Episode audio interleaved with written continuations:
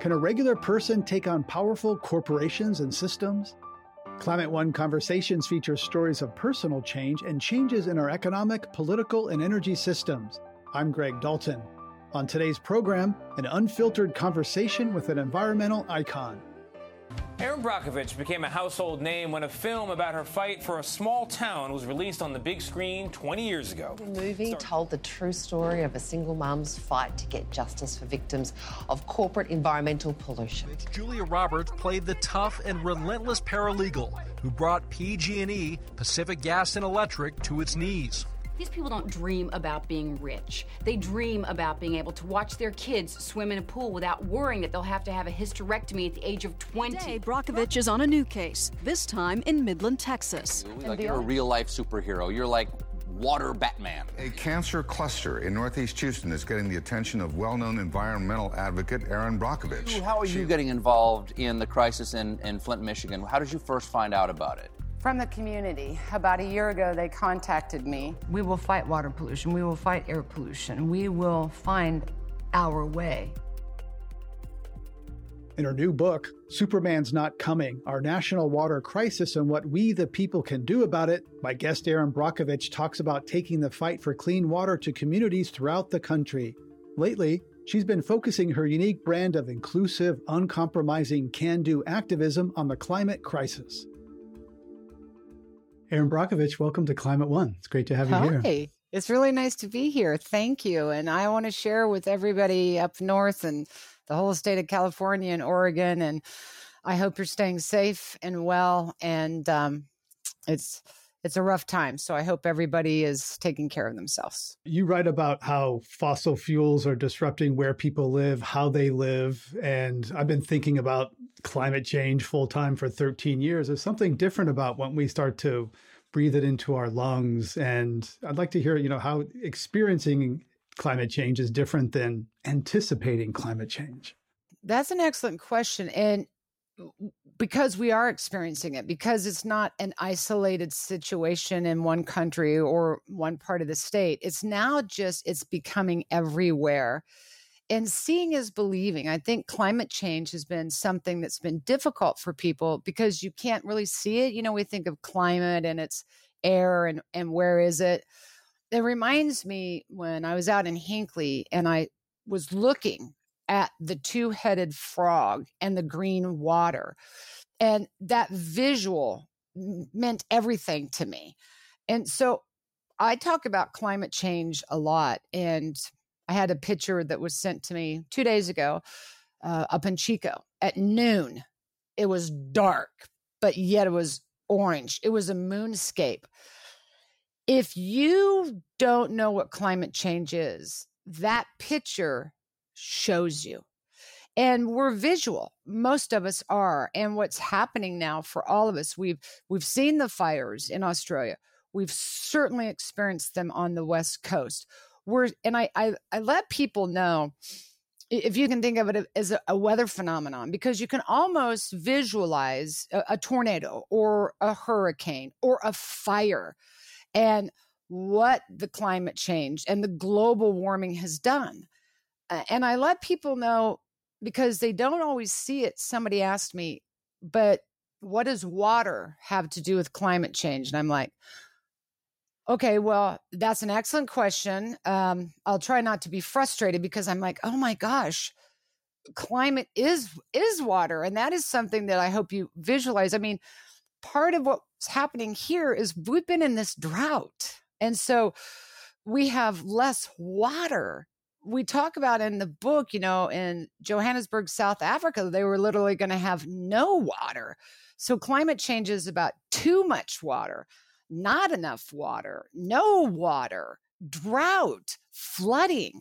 And the conversation is really gearing up and it's always been there. But I believe the conversation's getting bigger because it's affecting everyone and they're actually visually experiencing and seeing a result and it can be suffocating and it's frightening and the losses can be great. So i just i hate to say it the movie twister and i don't know who saw it uh, but bill paxton is waiting watching the storm coming and one of his workers comes up and is referencing oh you know you can see it. He says oh my gosh it's coming. And bill paxton that moment stopped and he said it's already here. And so i think it's becoming real because it's tangible it's touchable. You're running from it you're breathing it you're swimming in it you could be drowning in it. I just think it's here and i know that sounds dramatic, but it is dramatic.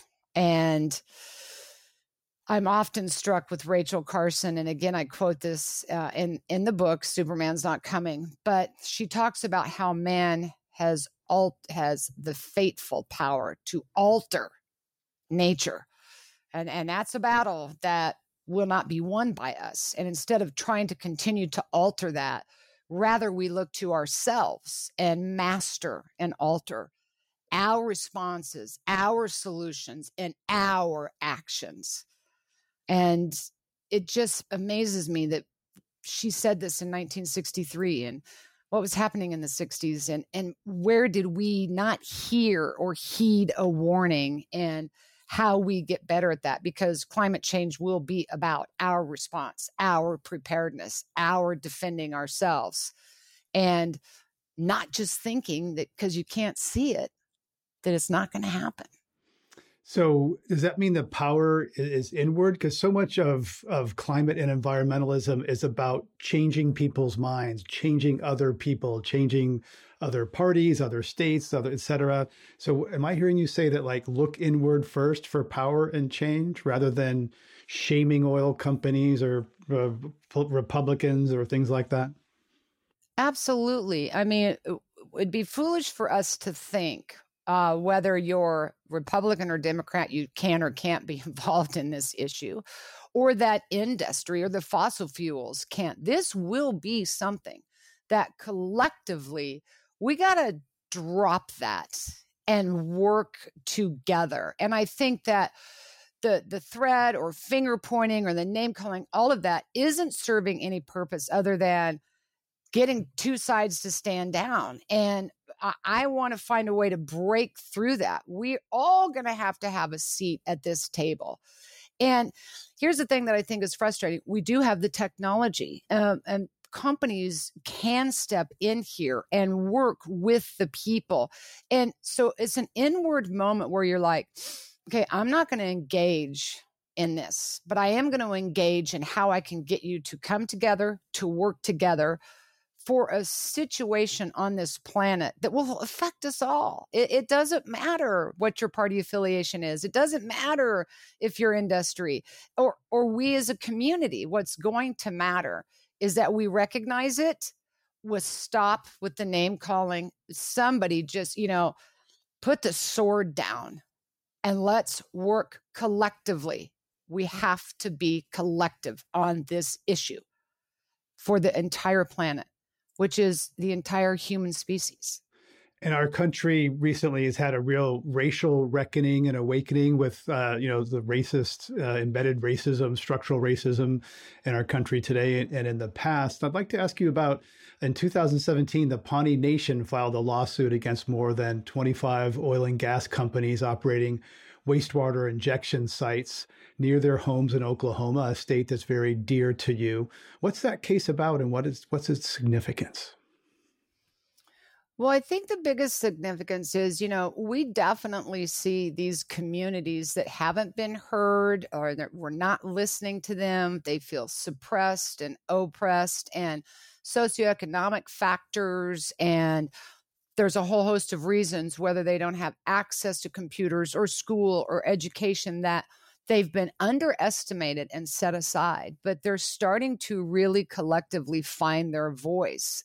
And uh, the Pawnee Nation was terribly affected by um, the earthquakes that was coming from the fracking and left and forgotten. So I work with the law firm, uh, Weitz and Luxenberg, that had gone out there to help represent them.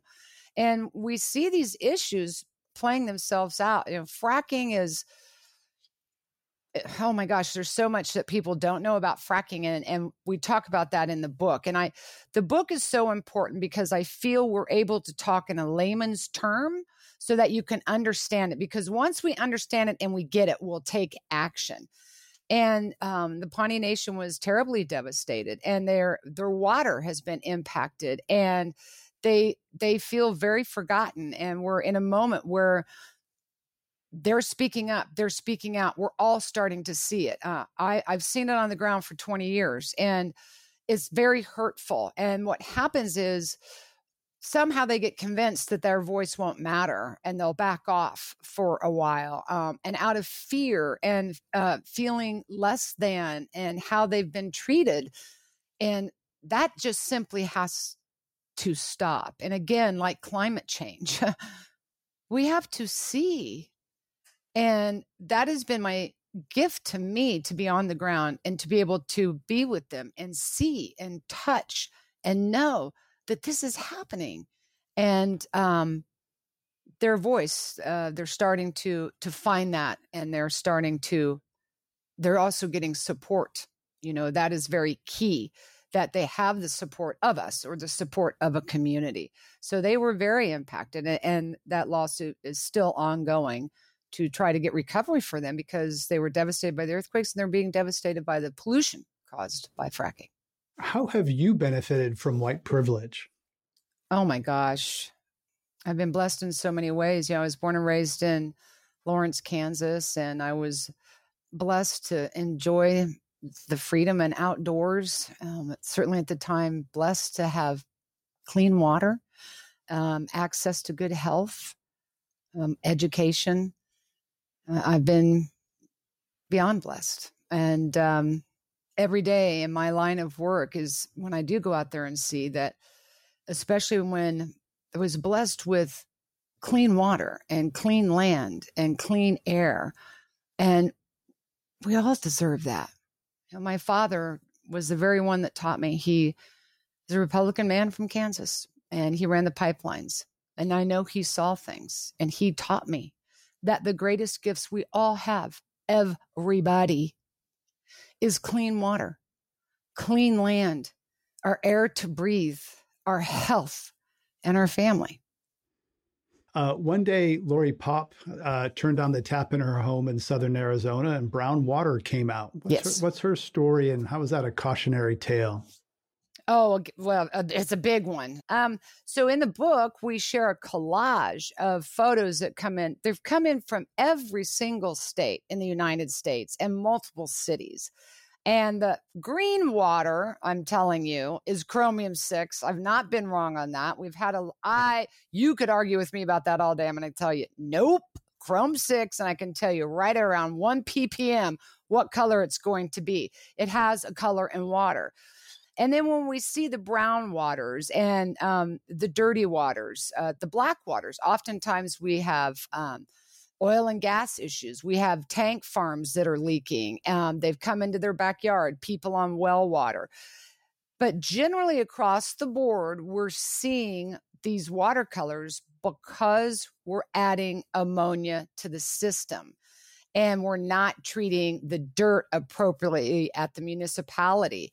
And what's worrisome about those photos is generally often in there is lead. We have 18 million miles of pipeline, of lead pipeline, that we need to address our infrastructure. So, regarding that color of the water, it's telling us several things infrastructure issue, pollution issue, bacterial issue, lead issues, and that the water is not being treated appropriately at the municipality. So as water comes in, it has dirt in it, right? And they have to add chlorination because we don't want to have E. coli outbreaks and things like that. But what a lot of people don't know, and here's a big message we need to know our water. We need to understand water. And when we do, it changes everything. So, organic matter and chlorination create a very toxic compound known as trihalomethanes, which is very regulated by the Safe Drinking Water Act. Now, if we would follow the Safe Drinking Water Act when we can't balance the system and can't keep our THMs controlled, is the appropriate filtration system. But we don't like to do that because we want to do things cheap and take these shortcuts We can't take shortcuts on water. So adding ammonia to the system can reduce chlorination less effective. And then we have a whole situation happening in the distribution system, which most people don't realize is unregulated. A lot of stuff goes on in there. But when the water becomes corrosive and you have lead pipes, it causes the the pipes to pit and all the iron and the manganese leaks out. That's often what you're seeing when it's coming out of the pipes. But come with it is the lead.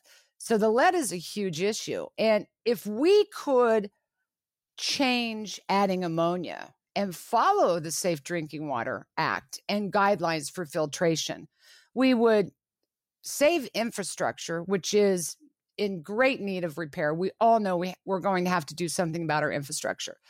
And we would have less lead contamination and less Legionnaire outbreaks. We are definitely seeing more Legionnaire outbreaks. We are definitely seeing more lead contamination. We're working on the lead and copper rule. Congressman Dan Kildee has been amazing with that up in Flint, Michigan. And this was a, a policy written a long time ago that said you could test for lead in water once every four years and average the sample. What? We could be missing a whole lot of stuff going on. So for the person that that sees that color of water generally that is one of the number one cause of why you're seeing that discoloration of water and i we really need to get back to to basics. We need to on the upfront take care of our infrastructure safety and people first Speaking of lead, we have a question from listener David Romano who asks about artificial turf replacing grass on playing fields. And lead is a concern there. From a lot of some of those things are made from old tires. Your take on yes. artificial turf as a replacement to natural grass? That is a great question. I've had many soccer moms come to me whose kids have been on artificial turf and the PCBs and the lead and the mercury and a whole lot of issues going on and off gassing and children and those playing football on soccer down on that ground with cancer. So it is um, there's some big studies going on. I'm aware of some communities. I'm working with them. And this is going to be one of those situations where there's probably going to be some lawsuit that's going to push back on that. They can be very dangerous. I'm, I'm really so glad somebody asked that. That was out of the blue. You are correct. And we'd just be better off playing on uh, good old natural grass. So there are issues. And I think that's something that many universities and schools, and as as we learn more and we talk about this more, we'll stop doing that. You're listening to a Climate One conversation with author and activist Erin Brockovich. Coming up, passing the torch, figuratively and literally. Boom! I got a hold of it. The minute I did, it was like, yes. I mean, it just became powerful. And it is what I so want to do is pass that torch to everybody. That's up next when Climate One continues.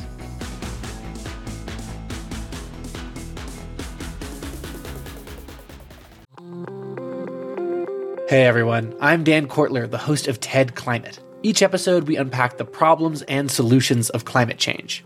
This season of the show, we're getting into some big ideas that make us optimistic about the future, like meat grown from cells and leather made from mushrooms. And the best part, we look at how building a greener future can be an upgrade instead of a sacrifice. Find and follow TED Climate wherever you're listening to this.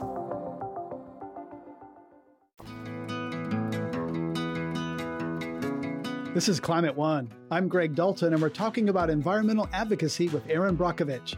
In 2003, the law firm that Brockovich worked with filed suit against Beverly Hills Unified School District over a cluster of oil derricks that were located on school campuses. The case wasn't proven and was eventually dismissed. But since then, she says the story has taken a surprising turn. Beverly Hills School District has recently come back to me and asked me to help because they've removed the oil derrick we were right about that issue. There's a lot of directional drilling that goes on. It's it's like a whole world under there.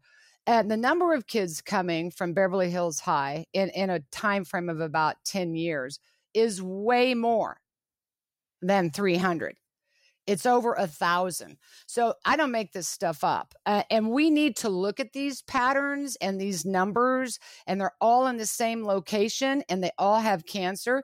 That's something that needs to be looked at.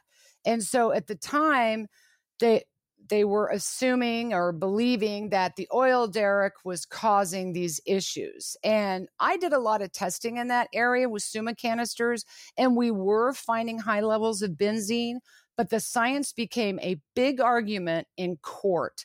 And so it ended up settling. And I believe, had we focused on the hexavalent chromium and the cooling tower, you would have started seeing a better correlation of these illnesses. So, this is a school that had an oil derrick on it and Sempra Energy right on top of it. The oil derrick has now been removed. But guess what? They have a big problem now because once it's been removed, they are quite well aware they have a huge methane issue. Huge. And what they're concerned about is the subway that's going to come through and underneath that school. What could happen? It, you know, it just doesn't make sense to me. You, LA at one time, I believe, was what the third largest oil reserve in in the U.S. It was just nothing but oil derricks. That oil and crude and it seeps out um, is in the ground in the environment under the school high levels of methane. That thinking building a school on top of that having your children at school on top of that and now running a subway under it with potential methane explosion and or issues just isn't a good idea. And parents should know that information and so they can better defend their children well, more than 17 million Americans live within a mile of an active oil or gas well. Mm-hmm. California Democratic senators uh, recently killed a a bill to ban oil and gas drilling within 2,500 feet of schools. And some of those Democratic senators, including Bob Hertzberg, Anna Caballero, and Bob Hueso, received nearly $150,000 from oil and gas companies.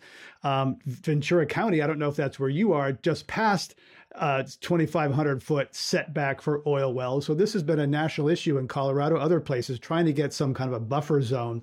Where do you see the status of that buffer zone around oil and gas wells, particularly schools? Well, I, I think we should. And I think that you're going to see more about it and, and more better result with that because the moms are starting to speak up. Um, and that is one thing that is a big, huge game changer. When the, the moms, and it's always a mom, she's like, I, I don't like that. I mean, I don't like an oil well. You don't even have to sit here and get into a scientific debate on the issue it's an oil derrick. It's an oil field. It's an oil pipeline. We know what oil is. There's BTEX in there. You worry about benzene. You worry about off gassing. You worry about an accident. It, you just don't want it in that close proximity to your children and the school. So I think the real change will come from the conversation, the rise of moms, the rise of parents, the rise of community, getting in even at a local city council level and saying, this is what we want. And this is frankly what we're going to demand for the safety of our children. We have another question from Vanessa Caroline, listener. She asks In addition to fighting the good fight for changes in our water rules, is there a way to protect ourselves in our homes from questionable municipal water? Water purifiers? What can an average person do about the water in their home? That's a great question. And one of the first steps we tell people is know your water source, know your municipality.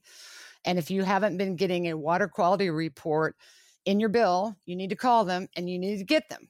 We can't tell you what to filter, what filters to buy if you don't know what's in your water because each chemical responds to a different, you know, resin or carbon or coconut shell. We've always said reverse osmosis can be one of the best ways to protect yourself at home, whether it's a home system, countertop system under the sink mount. There are concerns with that, that uh, the minerals are taken out. You can add the minerals back.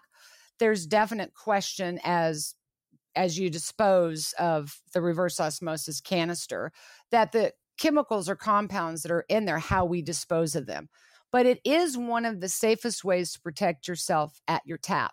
Know your water, know what's in your water, then you can begin to make the appropriate steps on what type of filtration that you would need to have at your home to better protect yourself. In Flint, Michigan, kind of the iconic uh, water contamination story, uh, you know, with a lot of racial uh, discrimination. Recently, there's a $600 million settlement with 80% of the funds going to people who were under 18 at the time of the crisis. Is that a just settlement? And in, in your view? You know, um, I see these communities. Uh, I still talk to people out in Hinckley. Yes, the money and that settlement is a form of justice. In Flint, having a grand jury and those that knew and said nothing to see them be sentenced, um, to be reprimanded for that egregious behavior has been some justice the national attention and, and the media and the story rising has been some justice. And when they get the money, yes, it feels like some justice, but it's very bittersweet because the scars are left, especially for the children of Flint and their future or neurological problems or learning disabilities. And the money is there to help how we can, how the family can get them the appropriate care that they need or tutoring that they need and getting them on with life. And for them, ultimately, justice would have been that this never happened. Everybody in Hinckley feels the same way. What good is the money going to do you when I have cancer and I'm going to die? You know, in Flint, they switched river waters. Flint was a perfect storm, and in a way, PG&E was a perfect storm. PG&E was uh, groundwater, well water. Uh, the PG&E Hinckley, California, Erin Brockovich film was a corporation knowing and hiding the information. And this is, you know, my father always taught me deception is the root cause of so many of our downfalls. And in Flint, it was another perfect storm. They switched river water and they knew that is such a sock in your gut. The idea that your municipality or anybody in the health department or in an agency, all the way up to the governor, would in fact not inform you of that, knowing children would be harmed, is really a slap in the face. Well, a lot of people would say it's about race. Well, and I can understand that because they underestimated that community. They underestimate the race, and they think because of your socioeconomic situation, or because you don't have the education, or because of this, that you're never going to figure it out. And they've underestimated this situation. And that should. No. It hap- happens a lot in, in communities. It happens of color, a lot. Poor. It also happens uh, sometimes differently in wealthy communities. And the largest natural gas leak in U.S. history occurred in 2015 at a storage facility in Porter Ranch in Southern Aliso California. Canyon. Aliso Canyon. Uh, the impact of, of, of the climate was the equivalent to annual emissions from half a million cars. You supported a class action lawsuit be- filed on behalf of residents. Where, where does that stand?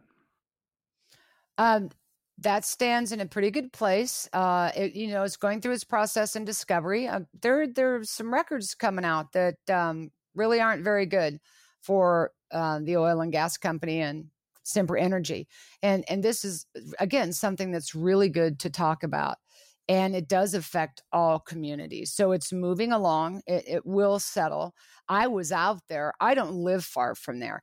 And the thing that is so frustrating, okay, we need to look at our infrastructure not only in water, but our oil and gas and these abandoned fields and what nobody knows what's going on under there until what we have a big disaster like this that you did in Aliso Canyon. This is what Beverly Hills is upsetting. When we know these situations are here, I honestly don't know why we don't plan, prepare, find the solution, fix a problem. Why do we wait for the disaster? And that's what happened in Aliso Canyon. And I was out there. Other people were out there. Whoever they are would be Southern Cal Gas, skeptics, sometimes the media, whether we get a sensational moment or not. You couldn't possibly be experiencing that. This drives me crazy. So when you have a community like an Aliso Canyon or Beverly Hills or Flint or Hinckley, and we could go all over the country, when they are telling you the very people breathing it, drinking it, experiencing it over a huge dose in a short term or a medium amount of contaminant over a long range, why do we not look and listen? Because right there, you're learning something about the impacts of what that gas, an abandoned field, water pollution, municipalities not paying attention does to the people, because that's where we're going to learn. And I just, honestly, Greg, I go nuts over this. We are talking about poisons. We're well aware of them, we've studied a lot of them.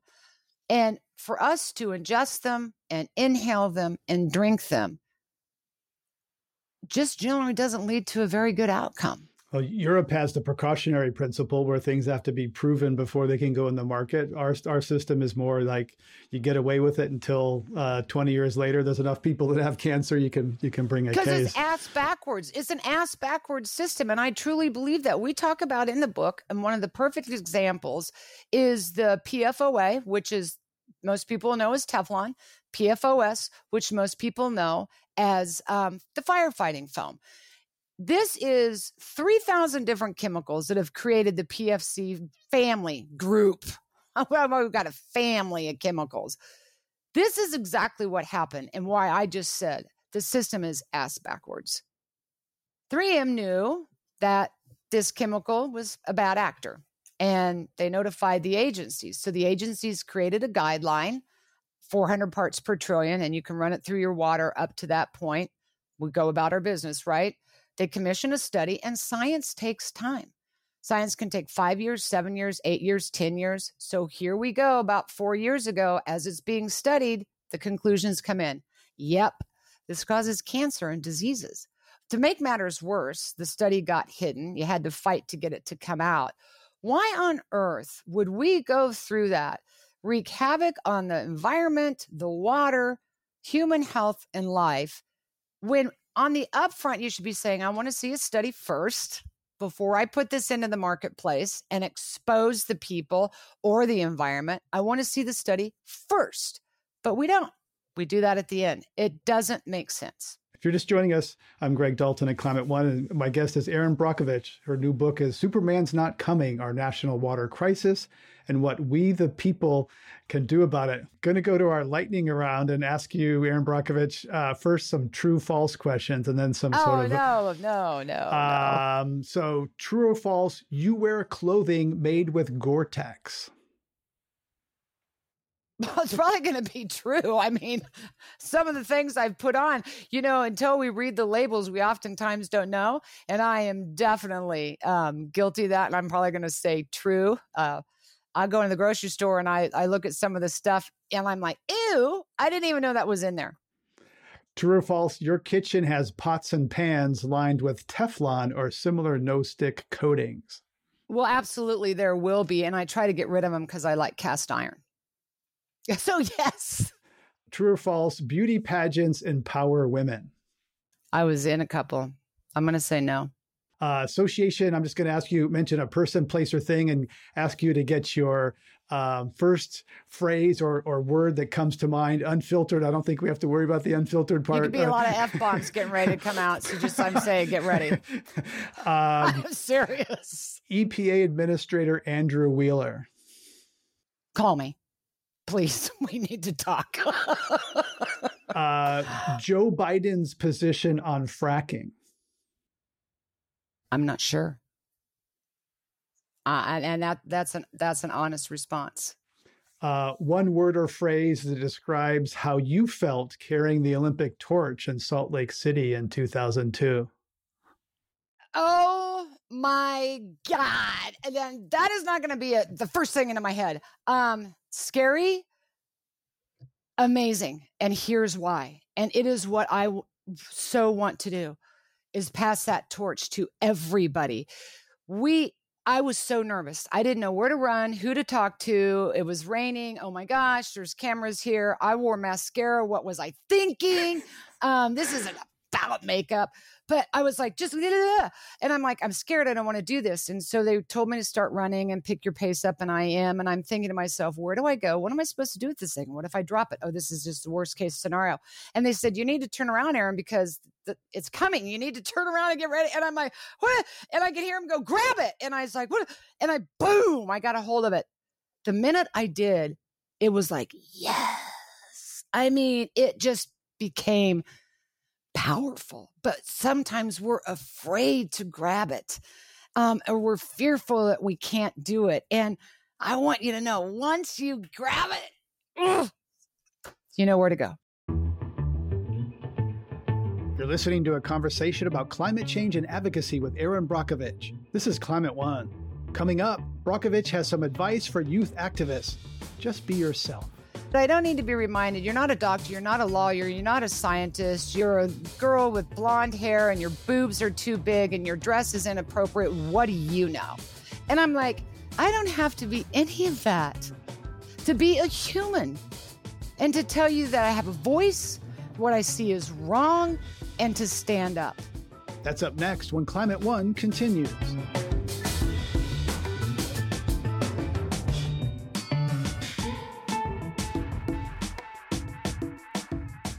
Hey, Climate One fans, we have some exciting news. We are now on Patreon. That means that you, as a subscriber, can get access to Climate One episodes free of ads interrupting your listening experience. For just $5 a month, your Patreon membership also gets you access to our Climate One Discord channel, where you can discuss the episode with other Climate One fans and begin to build your own climate community. Best of all, your support makes future Climate One episodes possible. Join us today at patreon.com slash climate one.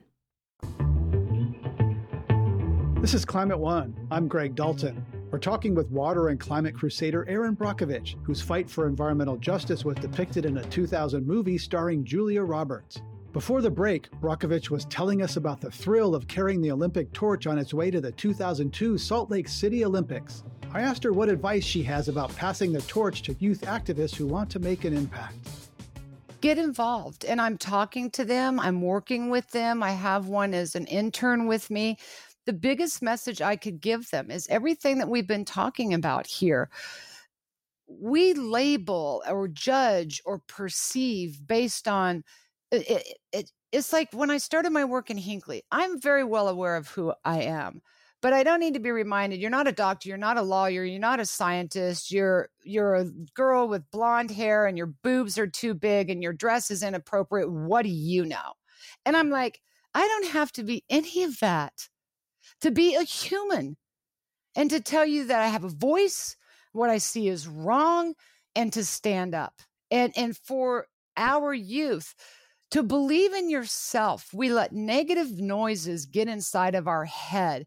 And I am so frustrated with this. It doesn't matter if you're right or left, black or white, rich or poor. You are great and you need to believe in yourself. And once you do, or you grab that torch, it becomes a moment where you get more information or a little more knowledge, or you get a little more confidence, or you get a little more support that you just keep going and you just keep going and you just keep going. Don't ever let somebody get inside of your head. That happened to me because I'm a dyslexic. I was labeled stupid and underestimated and all of these things. We've got to stop underestimating people. And oftentimes the youth we don't always listen to because what? They're the youth. Absolutely not. You are valued. It doesn't matter. As I said, race, money. I mean, I talk about this assessments. We assess ourselves and who we are based on what? Money, fame, what we drive. Really, let's take a look and assess who we are based on character and our courage and our strength, our persistence, our determination. That, that is what matters. And I, I don't want anyone to ever forget that because I have seen it too much and I have experienced it where you are oppressed, suppressed, pushback, you don't matter, labeled, judged Please, we need to stop that. Do you think that being sort of marginalized by powerful people and probably men, did that make you more determined? I just tell them F- off. You have to laugh, Greg. um, sure, it does. But I've also learned very early on um, we we need to understand emotions better and the human psychology better and our self-esteem uh, self-doubt and i do believe when you own that in yourself these suppressive moments and i've experienced them that you want because a you're uncomfortable or you're not telling me something that you want to project that onto me and learning how when you know yourself boom that oh, i don't want to say the word teflon because you know that's just not a good thing but that's your shield. You own you you know it and don't let that projection come back on you. So when that does happen to me and it took me a long time to learn it i'm like huh. Why why do you feel you need to do that because i know who i am but what is it you know or don't know or are hiding? Just be honest. I am not afraid to be honest. I'm not afraid to be vulnerable. I'm not afraid to be wrong and i own that. So when i do you go ahead throw give me your best shot. And uh, that's oftentimes where we start to um, recoil. I've been there. You talked about being marginalized as a pretty blonde woman. Did you ever, were you ever tempted to use that as a as a tool for your advantage to particularly when encountering men? Unconsciously, maybe, but not consciously, no. Uh, as I said, you know, I was in beauty pageants. I didn't like that. I didn't care for that.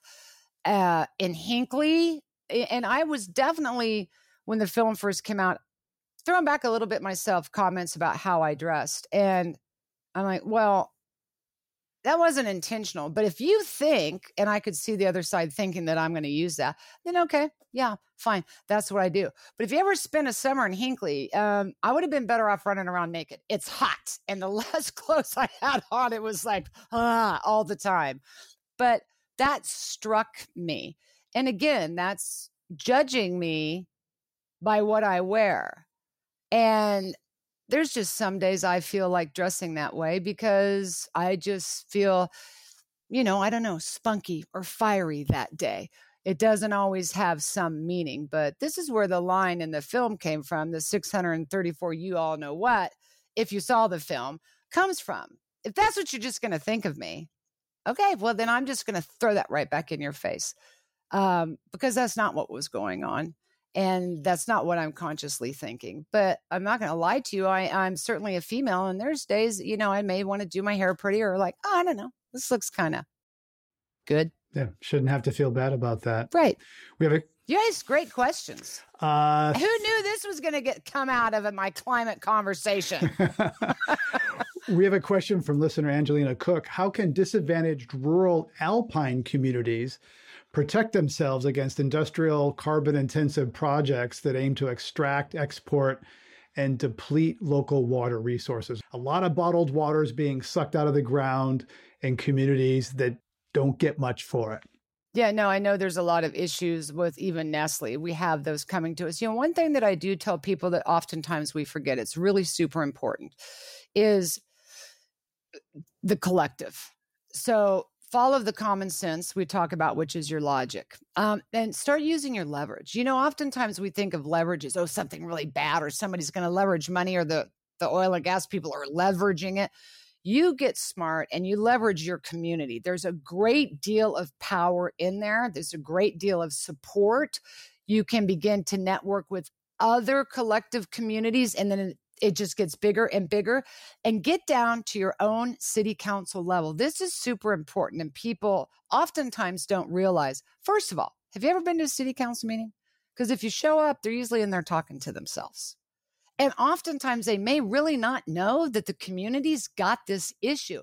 We need to. And when you have that issue, like in the Alpine communities, and we are seeing this happening, uh, they're like going, yeah, no, I don't think so They're joining with their communities. They're starting to create some ruckus in a good way at city council meetings where many permits can begin and end right at that level. By way of example, and it's not on this particular issue, but it's the same example. We talk about in Tonganoxie, Kansas, the moms. Tyson was coming in with the whole manufacturing plant. They did not want that. They were worried about water pollution. They were worried about what would happen to the community. And I'll tell you what, they geared up pretty fast. They got their facts. That knowledge became power. They made it their business to learn it, to understand it, to join the community, join forces, get to city council, work with city council who denied the permit. They ran them right out. That is the power of people. And that is the most important message I have learned my entire life in all my environmental work. It isn't just a person, it will be you, the person, where it starts to own where you want to go with your cause. You'll need the tools and steps to know how to fight. But when that collective comes in, that's where it can make a difference. Don't think that some magical oversight will trickle down to you to change the effects in your own backyard. You do that. Your community does that. Get to your city council. I am telling you, 10 times out of 10, we are seeing the biggest changes happening right at that microscopic place in your own backyard. Imagine if every one of us did that in every town and city, every city council, and began to address these issues and blew it up across America. We'd actually have affected change and solutions and made that difference. Do you think that's really true? When, as in the case of the 2,500 foot setback rule in California, fossil fuel interests seem to have influenced the uh, Democrats who blocked that rule. You know, if government is is bought by corporations, it takes a lot of people power to flip the balance. It really does, and um, you it, get involved in legislation. You got to actually read the bills. It's really very difficult. And if this is where I want people to say, well, I don't know how to do that, or how would I do that, or I'm afraid to do that, because I will pick the phone up all day and say, really? Because what does this mean? You giveth and you taketh away. And so be vocal and don't be afraid to utilize radio, social media, Facebook, Twitter, put it out there, put the pressure on, and keep the pressure on and and that makes a very big difference because you really got them in the hot seat. No means no we're not doing this. They're banking oftentimes that you go away. Yes there is an association that's too close if you ask me. Somebody asked me once uh, who's worse corporations or some governmental entities? I'm like well i don't know. Maybe they sleep in the same bed. Honestly it's hard to decipher that Keep the pressure on. Boom, boom, boom, boom, boom. Keep it on, keep it on, keep it on. Keep the pressure on. As we get the, to the end, I'd like to bring it back to climate. You write a lot about climate and Superman's not coming. And, you know, the impacts are here, they're severe, they're depressing. Uh, if you know the science, you know that there's a lot of momentum built up into the system. A lot of changes will continue more fires, more floods, etc. Even if we shut off all the carbon, how do you hold that? How do you not get give up or feel overwhelmed by that? Or do you? And then how do you work through it? Because I believe in people and I believe we are inherently great. And I, I believe just born out of our love for our health, our air, our land, our water, our planet, our homes, our country, it, it, it, it resides within us to to want to rise and to want to fight. There are days that you're not going to feel like it, but here's what I want you to do: give yourself permission. I, let me tell you, I've thrown myself on the floor and had a fit and said, "I am not. I give up." But let yourself go there take some breaths, check back in with yourself, get back out into the environment. All of these things will remind you and renew you. Oh, yeah, this is why I get up every single day. The climate change effect could be here for any one of us. But I certainly hope and I believe that we are in a wake up call. No more buying an illusion. This is about taking action. It is real, it is here. Be prepared, acknowledge it. We got to stop kicking the can down the road, have the conversation, look for the solutions, be prepared, work together, follow through on that. And we have ways to defend ourselves. And here's really something important it's like a football game, right? Because you're going to get out there, be prepared, you're going to get knocked around. And we are, we're here, we are. But when you pick the ball up and you get smacked down and they pick up 20 yards, you don't stop off the field and go, I quit, I give up. No, get back out there, pick that ball up, and I guarantee you, you'll be surprised. You could rush 50, 60 yards and you may get knocked down again. We need to follow through. You know, that is some of the problems that we do have. We have these rules and regulations. Our problem's been we don't follow through. And and we need to begin to do that. And that step will begin with even admitting, well, damn, we have a problem and we better get together and we can we have the technology we have the means we we we can find the money. We need the cooperation. We've got to stop this division and get busy acting like a team on that ball field. We can make it to our goal but not if we don't acknowledge it pick it up and give it our best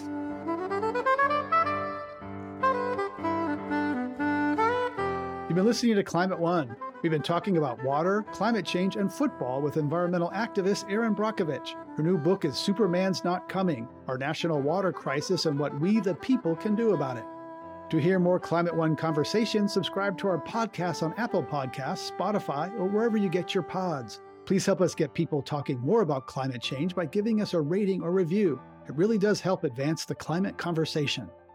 Kelly Pennington directs our audience engagement. Tyler Reed is our producer. Sarah Catherine Coxon is the strategy and content manager. Steve Fox is director of advancement. Anny Celsi edited the program. Our audio team is Mark Kirschner, Arnav Gupta, and Andrew Stelzer. Dr. Gloria Duffy is CEO of the Commonwealth Club of California, the nonprofit and nonpartisan forum where our program originates. I'm Greg Dalton. Hey, Climate One fans. We've all gotten used to a subscription model for paying for the things we really value. Here at Climate One, it's no different. We produce this show every week for free, and now we're offering you an opportunity to get our show free of ads. For just $5 per month, you can join us on Patreon and get access to our episodes free of ads and get access to our exclusive Climate One Discord channel. That allows you to discuss the episode with other Climate One fans and begin to build your own climate community. Best of all, your support makes future Climate One episodes possible. Join us today at patreon.com slash climate one.